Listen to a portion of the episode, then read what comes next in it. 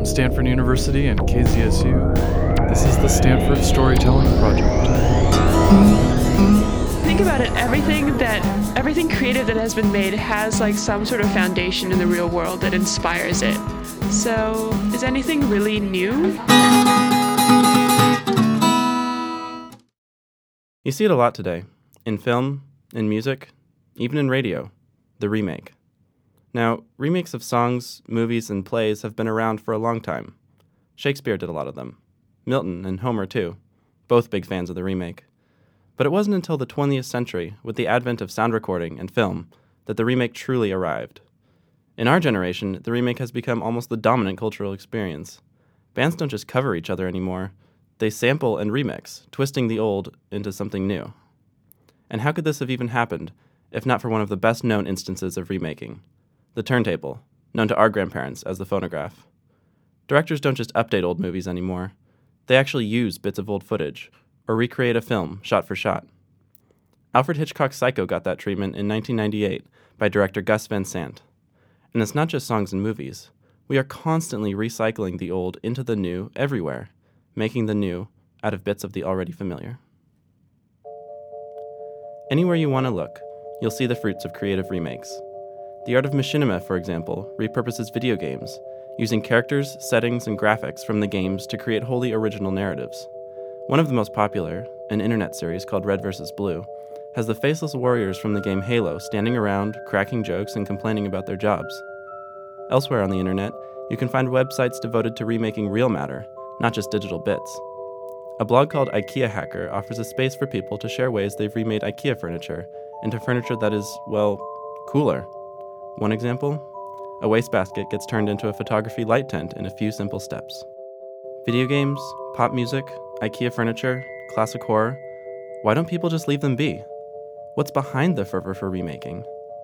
Well, probably a lot of reasons. But maybe the answer is that sometimes when the source is really good, people feel like they can tap into it again and get the same effects. And maybe when you remake something, no matter how much you try to keep every part the same, the result is inarguably different, and so, in a sense, you've made something new. Is it really that important whether the raw material comes from something you make or something you find? Creativity isn't in what you start with, it's in what you have when you're done. This is the Stanford Storytelling Project. I'm Daniel McDougall. Today's show is called Remaking the World We Live In, and it's about people who take one thing and make it into something entirely different. We focused on sound today and how people repurpose, rethink, and reimagine sources of and uses for sound. Our show today in three parts. First up, the instrument remade. Bart Hopkin, designer and builder of experimental instruments, tells us about some of the several hundred he's made out of everything from PVC pipe and Coke bottles to everyday hardware. Second, bicycle battle stations breathing tomatoes and snapping shrimp sound from the most extraordinary places. Three artists from Stanford Center for Computer Research in Music and Acoustics talk about making music without instruments. Third and last, Punishment Remade. How one son captured his father on recording and turned getting grounded into the best inside joke his high school had ever seen. But first, I let my friends tell me about some of their experiences with remaking the world.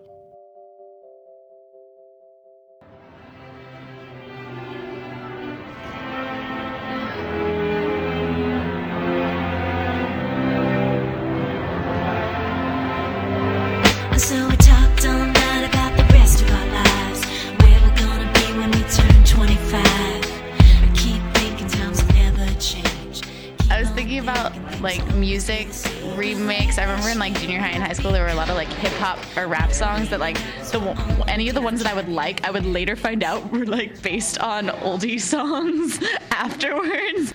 Did it make you feel old? It made me feel renewed, hip, and fresh. A few years ago, uh, the Dixie Chicks redid the Fleetwood Mac song Landslide, and everyone thought that it was like the Dixie Chicks original song, and I got totally angsty about it because I was like, no, you don't understand. The Fleetwood Mac version is the original. And everyone was like, no, what are you talking about? There's just the Dixie Chicks version. So what did you what did you do about it? Whined, mostly. But see, here's the thing: the Fleetwood Mac version, not actually that great. Honestly, it was probably more my music's my secret desire to have musical street cred coming out. And like, I know about the original version of this song and you don't. I'm better than you, ha ha ha. Which knowing about Fleetwood Mac kind of by definition makes you not cool. So I'm not really sure how that worked itself out in my head.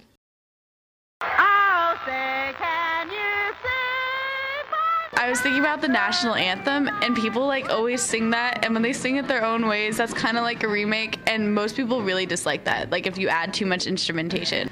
Like most modern renditions of the national anthem. Um, most modern renditions that try to vary too much from the set original version. I'd just like to point out the strange number of re- remakes that Lindsay Lohan has been in, such as The Parent Trap and Freaky Friday. My favorite was Mean Girls, but that's not really a remake, is it? Oh, I guess it is from a book. Everything in the world like a remake of reality? Like, is every is anything truly original? I mean, if you think about it, everything that everything creative that has been made has like some sort of foundation in the real world that inspires it. So, is anything really new? So are you saying there is no originality left in the world? Yes. There's no hope for us. Was there ever originality? I, I, I don't know. That's the thing. Maybe with like the very first person who made. I don't know. I don't know. Existential crises.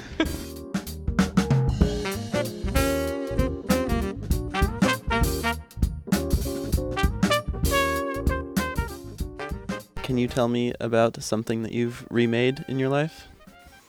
freshman year, I went into a construction site over by the physics building and got these blocks of steel that had come off of an I beam.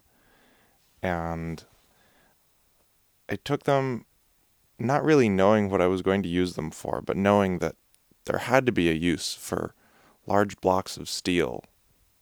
And so I took them and I made this sign out of them using arc welding and I wrote the word welding on it and the the eye was holding the two pieces of steel together and it was some sort of art project where the part had to symbolize or be a metaphor or something.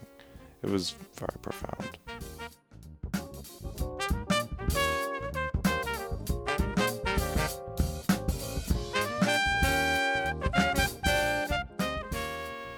I also got at the same place I got these little steel things that I think fit into a s- like a cable, like for holding cables together.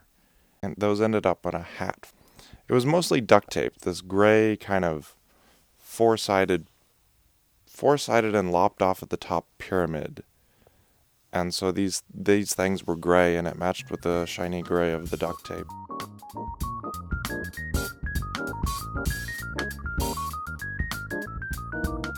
Do you have anything else? I used a CD to make into a hair trigger switch. What's a hair trigger switch? It's a switch that allows you to control a very, very large force with a very, very small one, like a mousetrap. A mousetrap is an example of a hair trigger switch.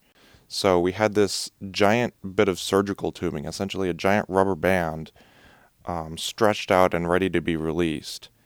And we needed to release all of this energy by having a small string be tugged. So we had this CD that we cut in half, and we were using it such that if you bent the CD, you released this knob on a string that was holding the giant rubber band back.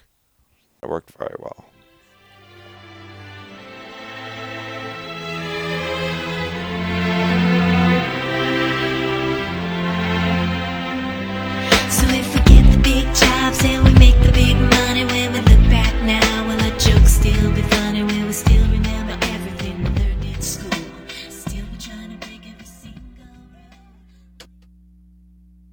Our first story today is about remaking musical instruments. One of the more popular freshman introductory co- seminars is a class in making experimental instruments. One of the guest lecturers in the class was Bart Hopkin, founder of Experimental Musical Instruments magazine. A few weeks ago, our producer Charlie Mintz visited him at his point near Point Reyes, California. Bart played some of his unusual creations and proved there's always something new under the sun.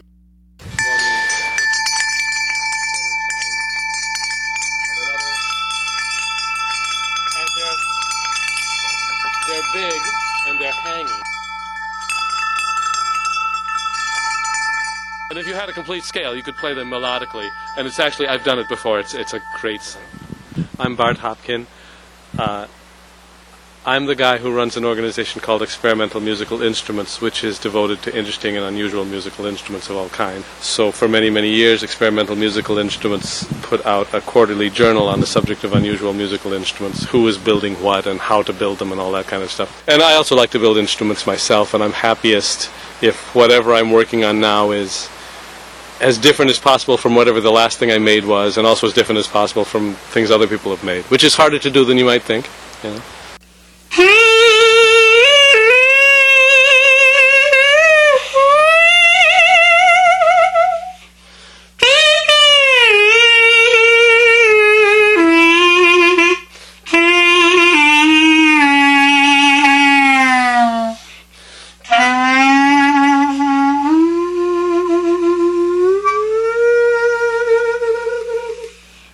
The idea of doing something like this because I I knew that I couldn't be the only person that was interested in this stuff, but I didn't know how to connect with people that were, and I was curious, and so I put together this little 16-page thing and managed to get a very small number of people to subscribe to the first issue, and uh, it it grew from there. It didn't grow huge, but it at least became self-sustaining from there. And then, um, then ideas were I was just living in a world of wonderful instrument making ideas. I mean, everybody who had a cool idea, if I was doing my job sooner or later, I would become aware of it, or it would come across my desk, and it even started just arriving in the mail, kind of, you know. Um, uh, like there's a guy named Pierre Bastien who does these wonderful things where he um, he he makes things sort of out of the equivalent of Tinker Toys, and and puts little electric motors on them, and they make these slightly crude, slightly imperfect sounds, and then he improvises on conventional instruments like baritone horn over them, and somehow there's something so very moving to me about these clumsy things struggling along and playing these really patterns that aren't quite right but sound so wonderful. I- don't know why that came to mind of all the things that might have come to mind.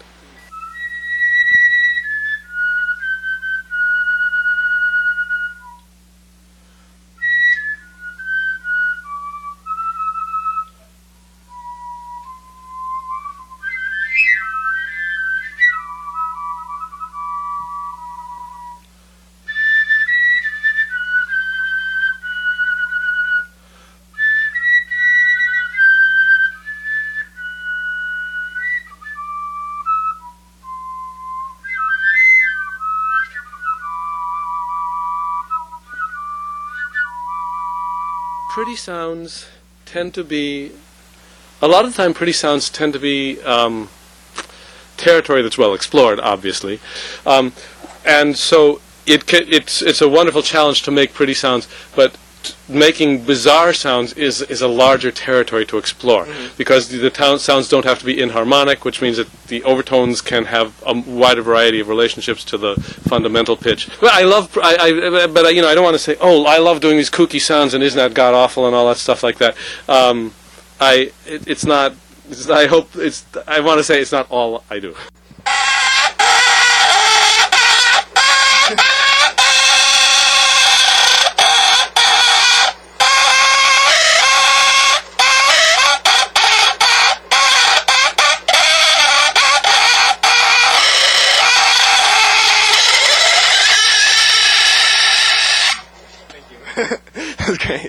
Um, how much are you dictated by what you think sounds good, and how much do you go by what you think people will enjoy listening to? Um, th- I mean, that's that question is one where I probably should go get some therapy on that question. uh, I I um. One of the funny things about doing experimental musical instruments is that a very large percentage of the articles that were submitted to me were um, people who had people tending in an avant-garde direction, whereas uh, I was thinking, well, this can be good for school teachers who want to work with their children. This can be good for hobbyists. This can be good for, and I wasn't thinking in that direction. I, I, I do tend to want to do stuff that people will understand.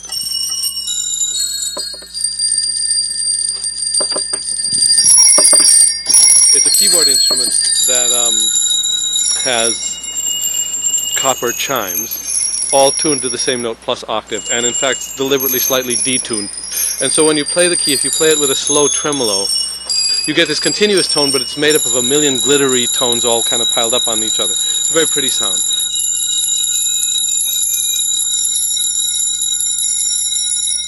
I managed to convince my department to let me do an independent study. And at that time, Charles Seeger was visiting, uh, important early ethnomusicologist, the father of Pete Seeger. Um, and he, he was way well on in years at that time and, and almost deaf, actually. And somehow I convinced him to be the faculty, whatever they called it at that time, faculty advisor for this independent study. And um, so I'd go like a, every so often, every few weeks, go into his office and sit around and tell him what I was doing. And really, this guy uh, was totally uninterested. This, this you know, world-leading ethnomusicologist had no interest whatsoever in what I was doing. And and uh, you know, and then he gave me you know a B plus or something when it was all done, and I'm sure he didn't even remember who I was. so that you know, yeah, there it was. So really, I was I. It, one of the reasons why I started experimental musical instruments is I said there's got to be a world here because this idea that it would be fun to make an instrument different from other instruments that's a that's an obvious idea. Other people, I'm sure, are doing great things with this this idea, but I haven't found them, and I, I really hadn't. I really hadn't made any connection. I, and I'd wondered, and I'd asked people, and I'd you know, and I'd gone to Charles Seeger and said, you know, I'm trying to create a kind of organology that is creative rather than just um, studying, academic, you know. And this idea totally didn't interest him, and he didn't know anybody else who was doing it, or if he did, he didn't tell, you know. So. Um, yeah, so I had I had I did I didn't have any context, and and so I, I that's why I started experimental musical instruments. So at least that was one of the reasons I told myself. What was your project for him? It was I, well, I ended up writing a paper in which I put forth the idea. I think it was called creative organology. Uh, you know, uh, uh, creative organology, and.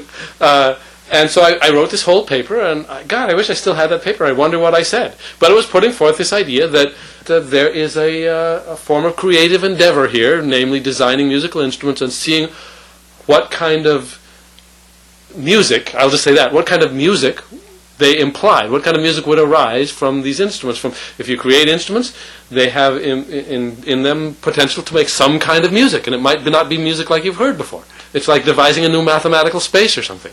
So, uh, yeah, so I wrote a paper putting forth that idea. And I mean, I suppose he must have read it, but. How many instruments do you think you've made in your career? Well, it, you know, if you include all the, the stupid ones that didn't work, a lot. You know, I probably made about 50 that I've liked enough to really work with them, record with them, um, uh, sometimes play them in concert, feel happy when I was done making them. You know, there's probably about 50 that are, are successful in that sense. And then in terms of uh, ones that were less successful, and if I had any brains, I'd just throw them out. I, you, can, you can't imagine. More than 200? Probably. I mean, if you include every little piece of tubing where I drilled a bunch of holes in it to see if I could do this, then, then a lot more than 200 see if anybody's home. What have I forgotten to do?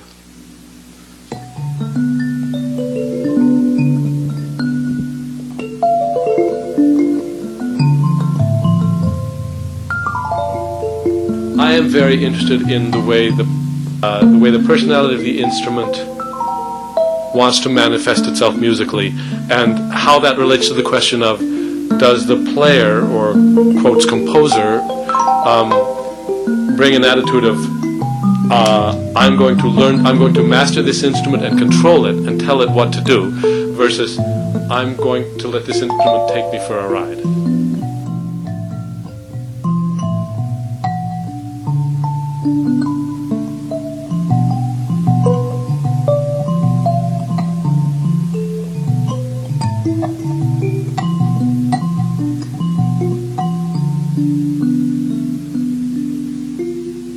Would you be uh, if your if your 20 year old self could see you now? Would you be would he would he be happy that uh, you'd made such a living out of experimental instruments, creative organology?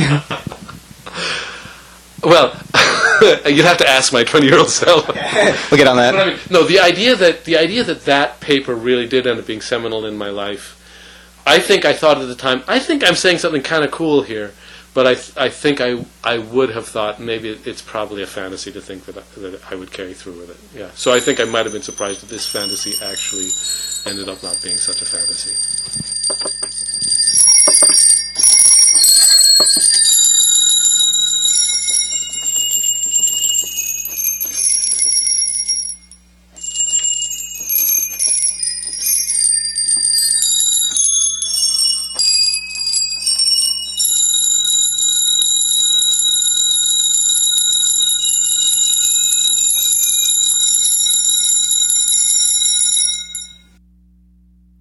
That was Charlie Mintz interviewing creative organologist Bart Hopkin. Here's Bart's cover of the Bill Withers classic, Use Me.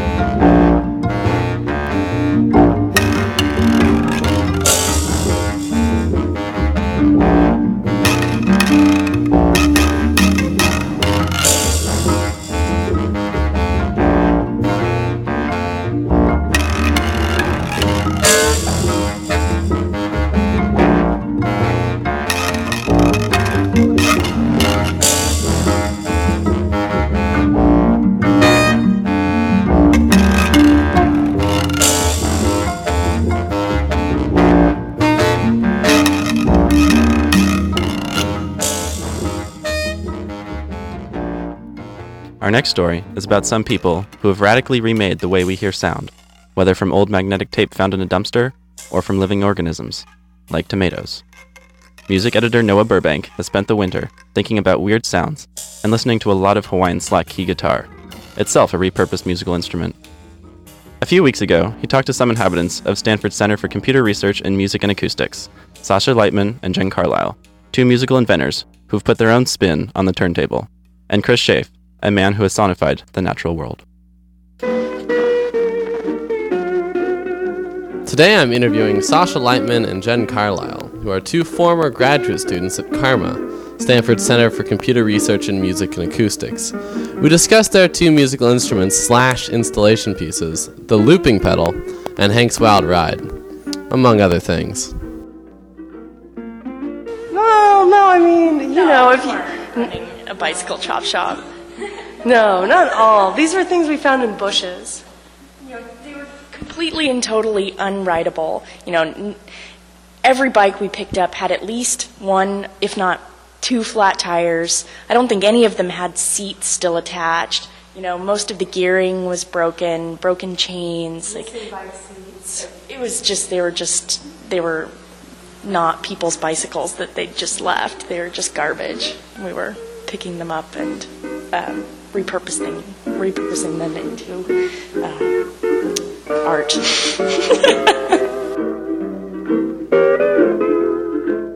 So what does um, what does Hank's Wild Ride sound like? Well, we actually put a click track on this this tape loop, which which is um, just a series of. It played at the correct speed. It's a series of clicks. Pitch to it. It's like But slowed down, it creates these almost water droplet sounds. So like bloop, bloop, bloop, bloop, bloop. It's really fun. Which is really civilized because in general, the, the, both these instruments tend to be kind of loud and cacophonous. So it's nice to have that civilized background when and then throw effects pedals on them.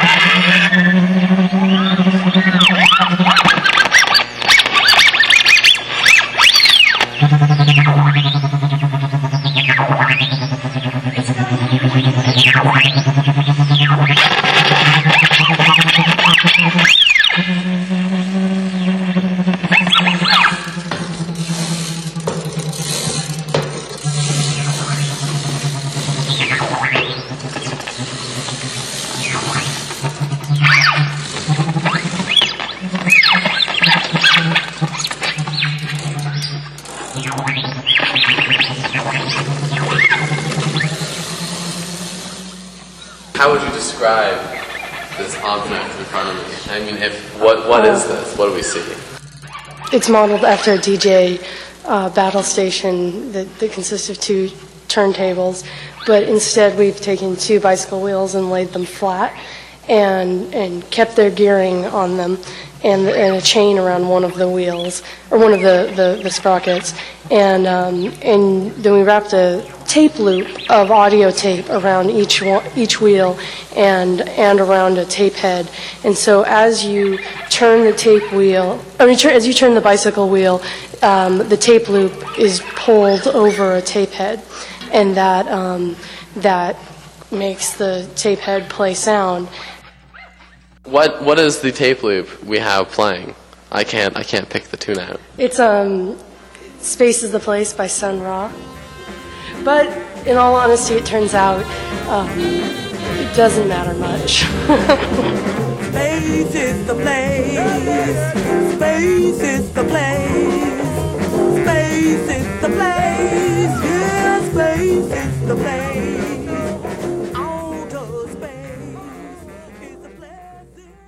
So if you step back and look at Hank's Wild Ride, it's about 15 feet long. On either end uh, is a bicycle, um, you know, facing opposite directions, and in the center is a, a pegboard with a bicycle wheel and our our, uh, our tape contraption, which is where the sound comes from. I wanted to do something that was sort of like, was almost carnival-like, and um, and it has to do with this this. I, I don't. Th- I think this. I think this has gone in different directions. But originally, I wanted it to um, be inspired by um, by the front garden of my neighbor Jackie when I was in high school, and he lived across the alley from us. And he um, he I don't know how to tell this story story quick so quickly, so you can edit it. Okay. Well, so Jackie loved his mother, and he wasn't so smart. Um, there, yeah, he thought Jackie thought that the wind, or the, the wind was caused by the waves. We lived close to the ocean, and uh, he he just I don't know. There were just certain things that weren't fully wired in Jackie, but uh, but he was a grown man and he had kid, you know, full grown kids, and um, and when and his gra- his mother died. And so every week he would go and he would take flowers to his mother's grave. And one day he came and he realized that the flowers had been removed, and he was he was absolutely irate. So he went um, he went and he banged on the groundskeeper's door, and and said, you know, somebody's been stealing my mother's flowers. And the groundskeeper said, no, no, no, calm down. Every um, month or every two months, I, I remove them and I put I remove everything off of the, the gravestones and I put them in put it all in this shed. And if no one's claimed them within the next time, I, by the next time I do it, I throw the stuff that's in the shed away. And so Jackie said, "Wow, you, you throw all this away?" I said, "Yeah." And Jackie said, "Well, can I have it?" So he populated his like his very small yard, maybe like 12 by 15 foot yard, with every color of fake flower and bird cage and little flamingo and just like all the colors of the rainbow from these gravestones. And it, it was it was total art. I mean, it was found objects. his yard made me smile every time I went by it when I came back from, I was an exchange student in Belarus, and when I came back, there was like, uh, like five bouquets of dead people's fake flowers on my front door, and I had to take them inside because I didn't want to hurt his feelings, but it was it was a little creepy. So, and then I went, then I wanted to do something with bikes, so I just thought something that was bike related and had fake flowers, and there are no fake flowers. Carnival, yeah.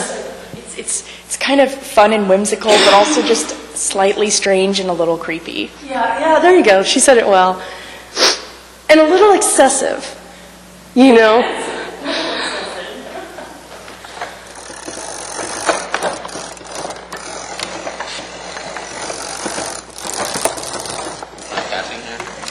that's what we're going to work on today. Okay, go ahead, Jen.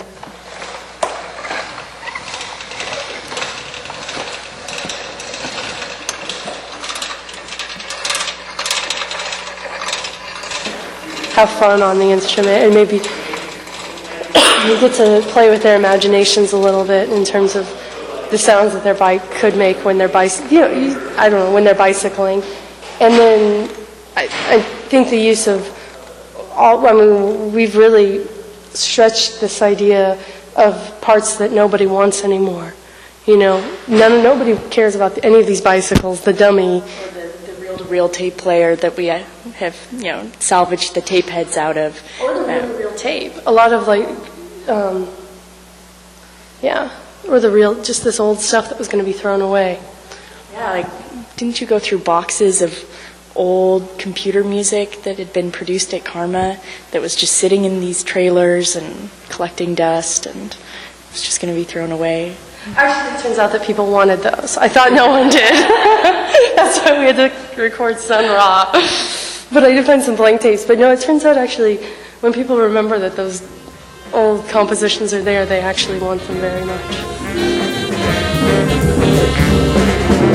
Space is the place. Space is the place. Space is the place. Yeah, space is the place. It's more of a sound art play device than an instru- musical instrument. I'd like you to smile and um, and get to play a little bit. That's really important to me that people have fun on the instrument. It makes people more aware of their world and more playful with their world. That's why I like using remade objects because I think it inspires a sense of play and wonder in people. Plus, we just feel like we live in a very disposable world, and like people buy things like cell phones and then they break, and then they just throw them away instead of repairing them. Or, you know, you have an old car, and know, people just send them to the junkyard instead of fixing it up and using it. By taking all of these old junky parts and making something that makes people happy when they play with it, I think is a good thing. Um, if they want to come play it, they can. It's up at the Computer Music Center. Best to make an appointment to make sure it's all working. Yeah.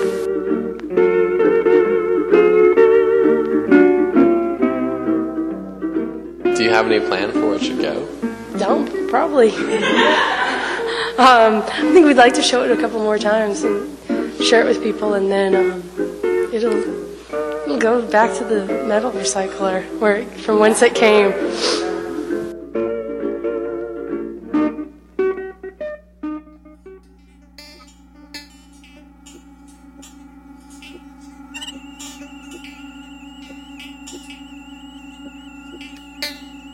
And now a discussion with CCRMA director and my former professor, Chris Chafe, about his carbon dioxide art installations. The Tomato Quintet, which takes data from ripening tomatoes and sonifies it, and the Oxygen Flute, the first carbon dioxide piece, which resembles in many ways a gigantic virus through an electron microscope.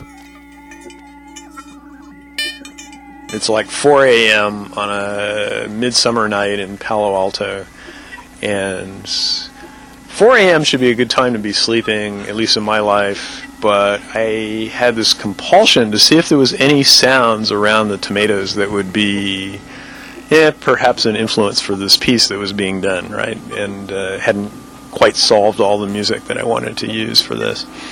Um, Palo Alto environs in the summer is full of just extraordinary insect sounds. You know, we get insects that can do uh, amazingly complex rhythms in their communities. And I started recording these things, you know, four o'clock in the morning. And I guess that's, you know, it's not like one event that I'm going to say, oh, yeah, it was really cool because, uh, you know, I caught somebody in the act of stealing my recycling or something like that. Because it's all very tame and, and, uh, and they can have it if they need it. Um, it was more just this sort of fascination with what does this city sound like four o'clock in the morning when you can hear everything. You know, you hear an occasional plane, occasional train, maybe you know a Harley about you know two miles away, and crickets, right? And all of that was incredibly easy to record. You know, once once you sort of let everything settle down. Um, never had any invaders in the tomato patch. You know, just just very benign, very very peaceful, and ultimately these recordings were absolutely useless for the piece. Ah, okay. Name is uh, Tomato Quintet, and the uh, medium is a. Uh, I guess it, it, now falls into a genre which I guess uh, I know about from the last three years of my work, which is carbon dioxide pieces.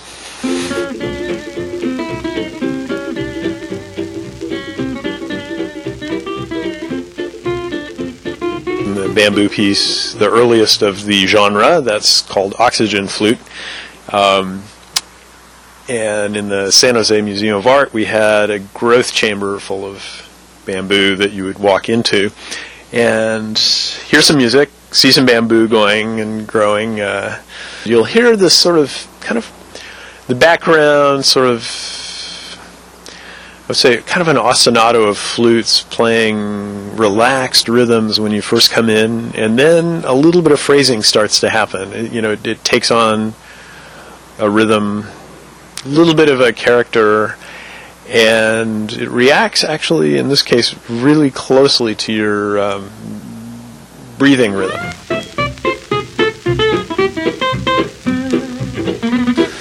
Over the run of the exhibition there, which is about four months, I think, um, we accumulated uh, an enormous amount of sample data of the change in carbon dioxide level in, in the growth chamber, speeding up four months into uh, 40 seconds. Um, and, and you actually can tell when it's the weekend and you know there's visitors or when it's closed Monday you know you can hear the difference because there's no influence from the the um, humans breathing. There's only the photosynthesis going on, which has its own rhythm.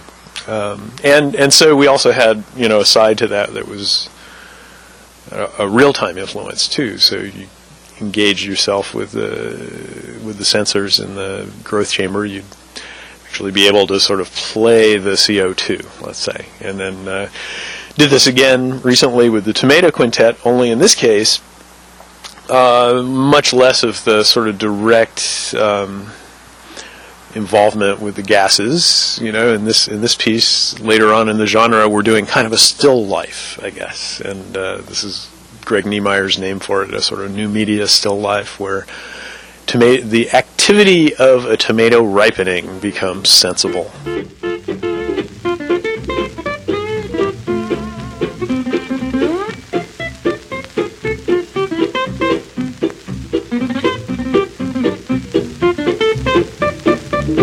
I was leading one of our uh, sophomore college classes, like the one you were in, to Monterey to do uh, both underwater recording, hopefully see snapping shrimp in action and hear them. Also, uh, build have the students build underwater musical inventions that they could play and and uh, play Louie Louie on from a rowboat to each other, listening with hydrophones. So this is uh, this is kind of a important part of my year every year. Um, the uh, oxygen flute piece needed something percussive to give the sound of the flutes a bit of a rhythm when there was no carbon dioxide breathing the flute.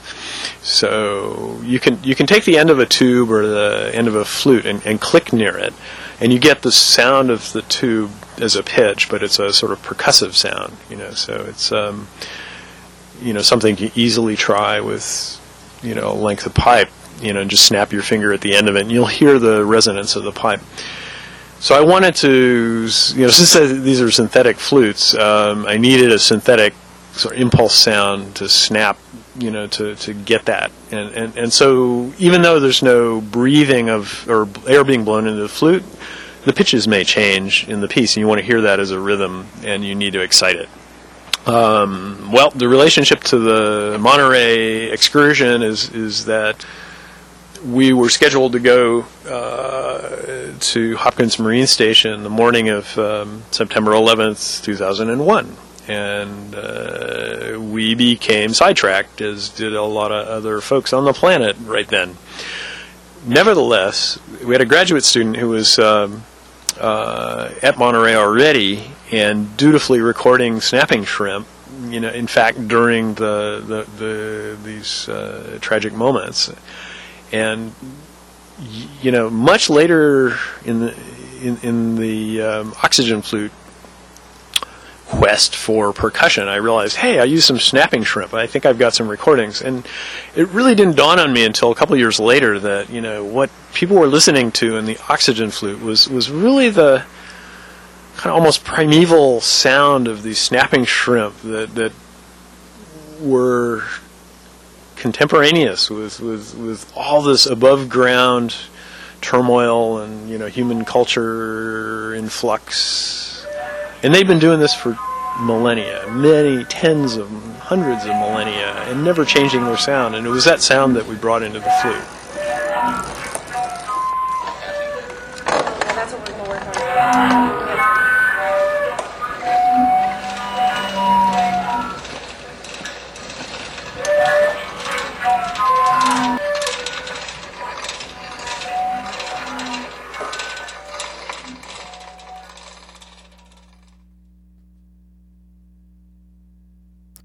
Noah Burbank at Stanford Center for Computer Research in Music and Acoustics.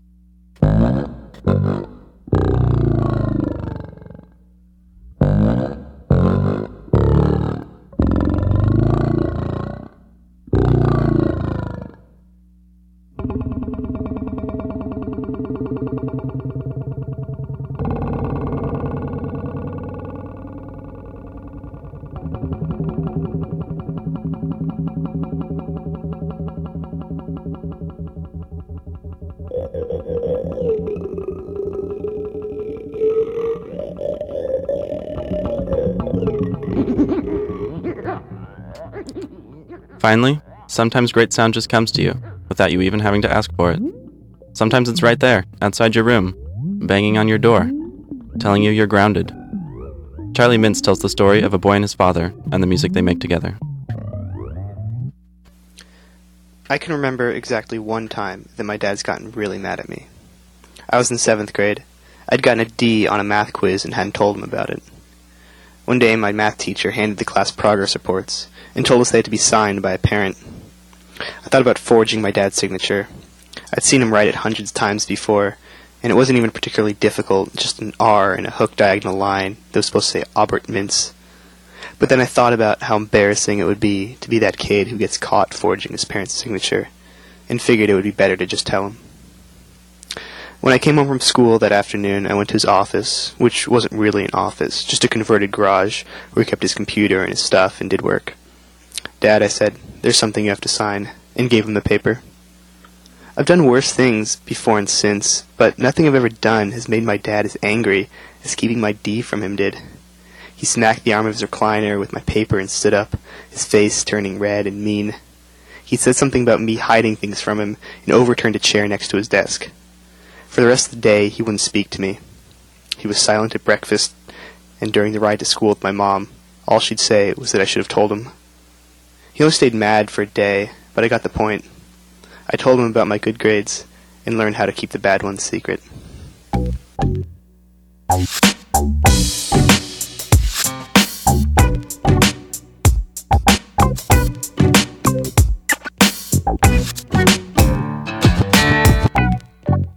My friend Trevor was the opposite of me. He didn't really care about getting in trouble and didn't change his behavior to avoid it. He took risks, always thought he could get away with whatever he was doing. His parents went out of town a lot, and almost every time they did, he'd throw a party, miss one beer can cleaning up the next morning, and get grounded. His dad was a nice guy. He'd regularly treat half a dozen of us to dinner and a movie. He'd been retired since I'd known him, and all I knew about him was that he played golf, bridge, and spent a lot of time at the country club. I knew he'd get mad sometimes. Lunchtime at school, Trevor would tell us about the latest trouble he'd gotten in, breaking us up with an imitation of his dad's Texas twang. Bob Friedman's anger was something his son's friends only got to experience secondhand. In front of us, he was smiley and easygoing, so that was the image we had of him. Then senior year came, and by total accident, something happened that let us hear what Bob Friedman sounded like when he stopped being polite and started getting real.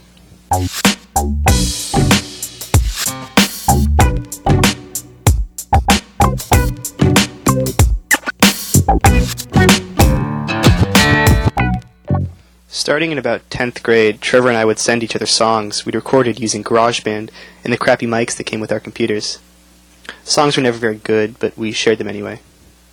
One night, senior year, I got an instant message from him begging me to listen to a song he'd just made. It was called You're Grounded, and it said it was by Trevor Friedman featuring his father. I had an inkling what it was, but I thought it might have been just a funny title. When I finished downloading the track, I put on my headphones and played it. This is what I heard.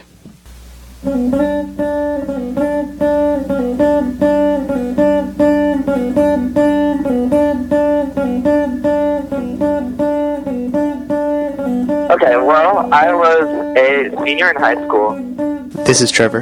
and I was supposed to be writing some like college essay. I forgot for which college I was writing for, but um, I've been writing for a really long time, and I basically got you know bored, obviously.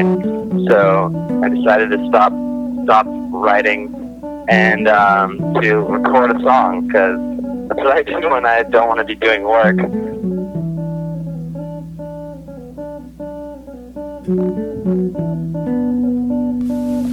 The track goes on like this, and on, and on.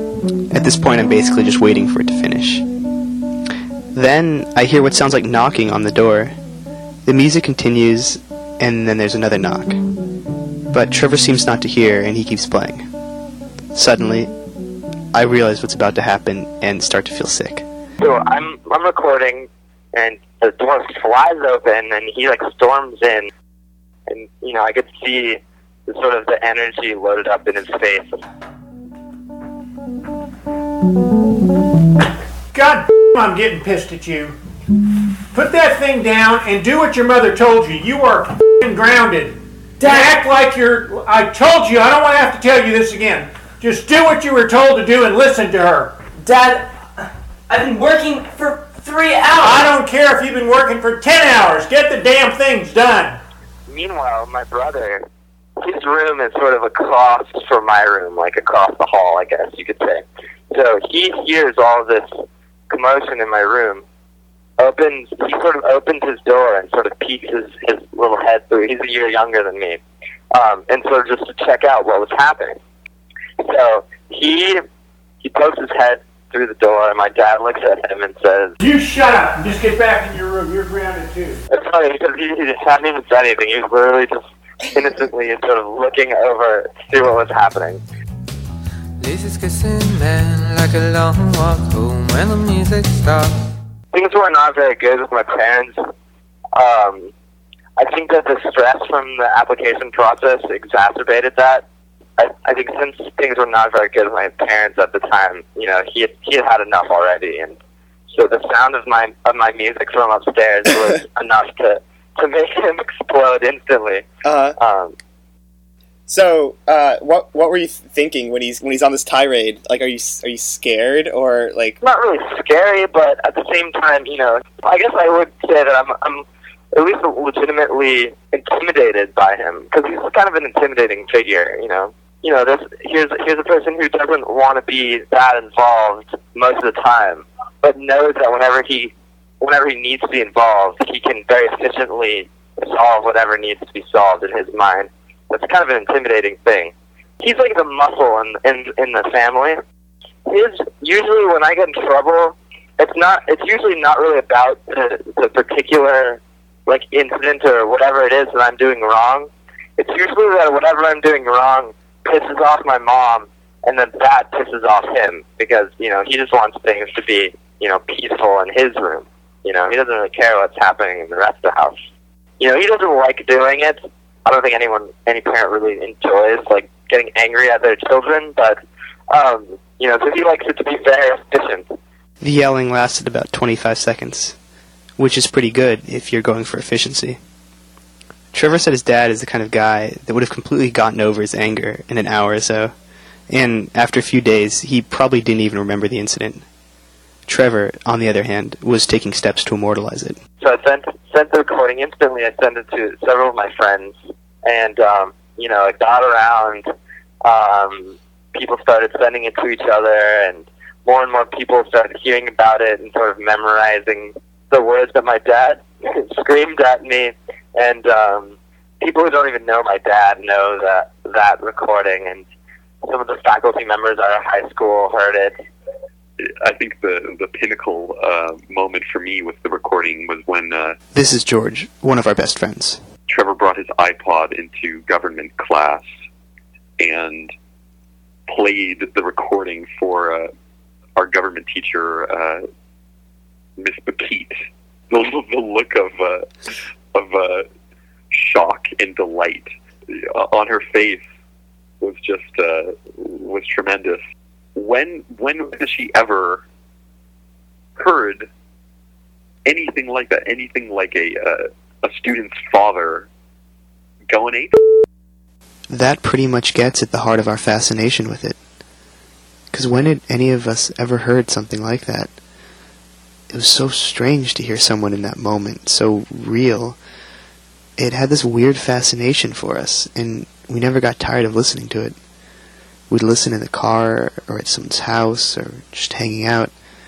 We'd come back to it again and again to hear Trevor's dad in this completely honest, unrehearsed moment of anger.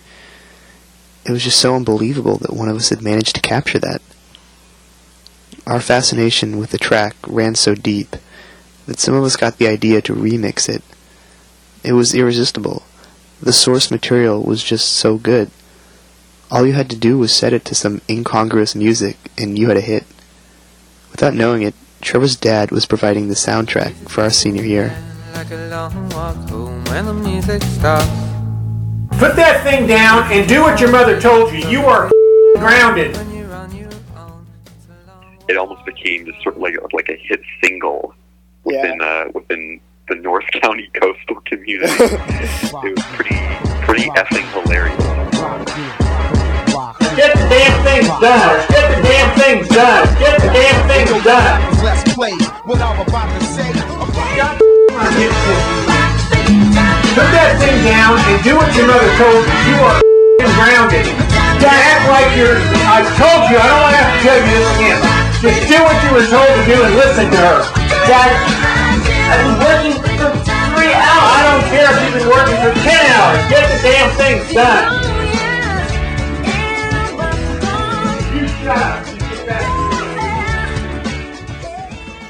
Trevor's dad was just trying to get his son to do some work, but instead he became a joke to an entire high school.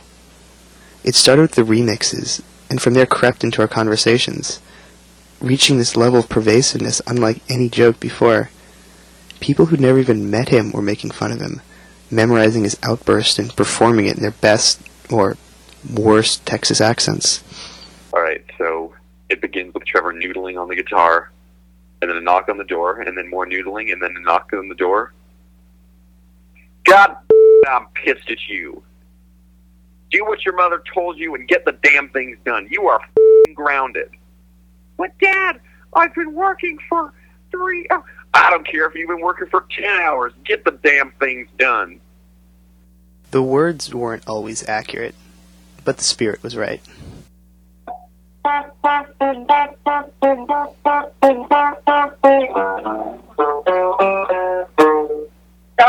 I'm pissed at you. Just put down that damn thing and do what your mother told you to.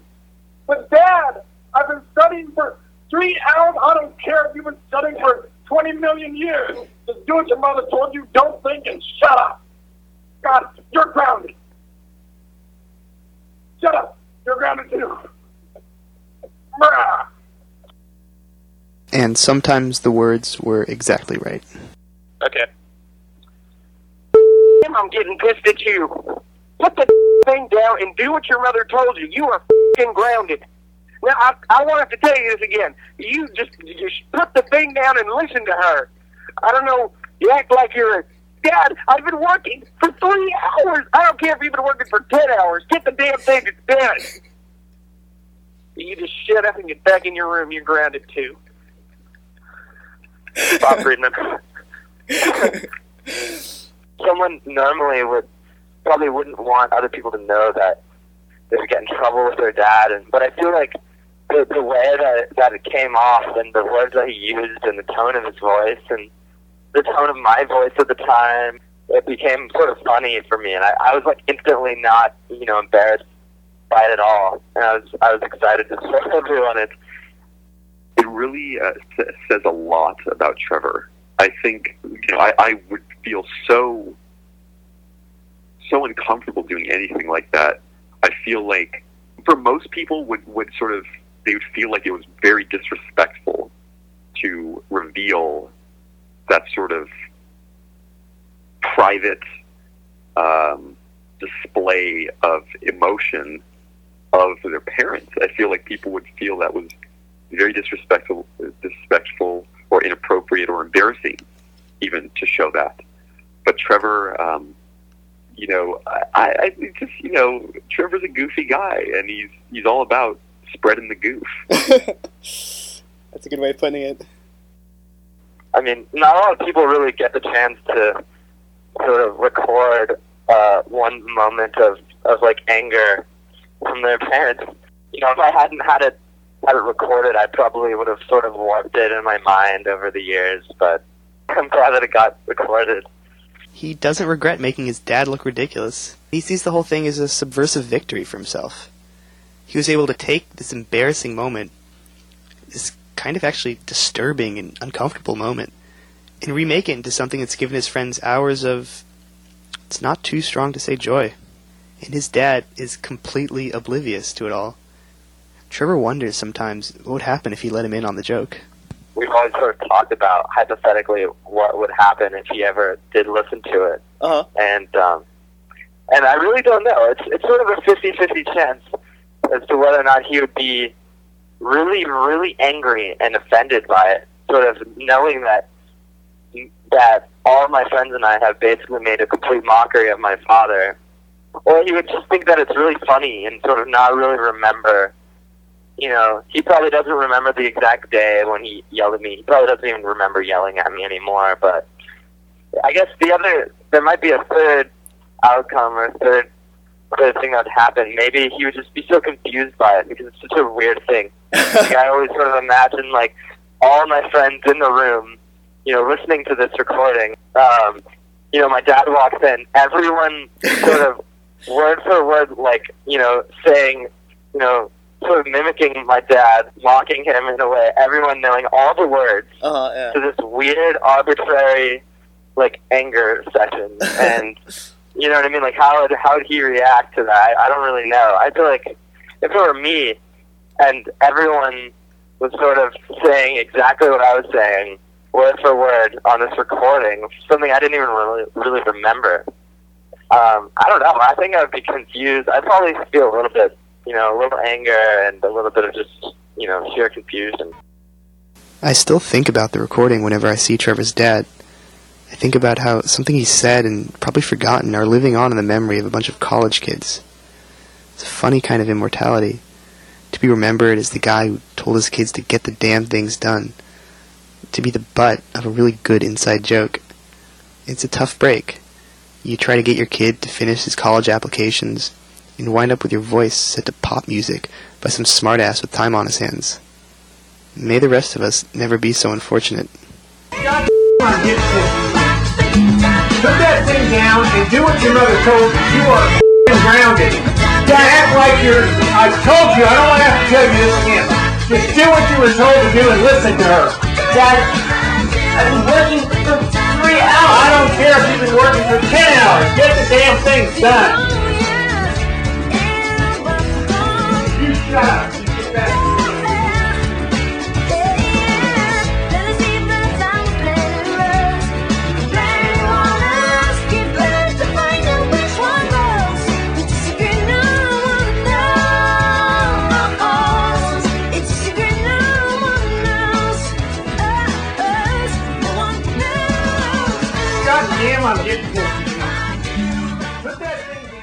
Today's program was produced by Charlie Mintz, Noah Burbank, and Jonah Willingans.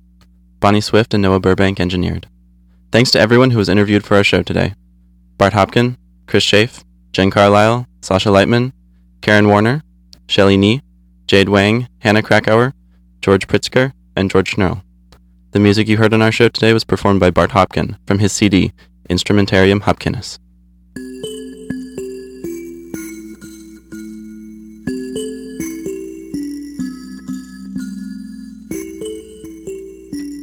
For their generous financial support, we'd like to thank the Stanford Institute for Creativity and the Arts, Stanford's Oral Communications Program, and the Hume Writing Center.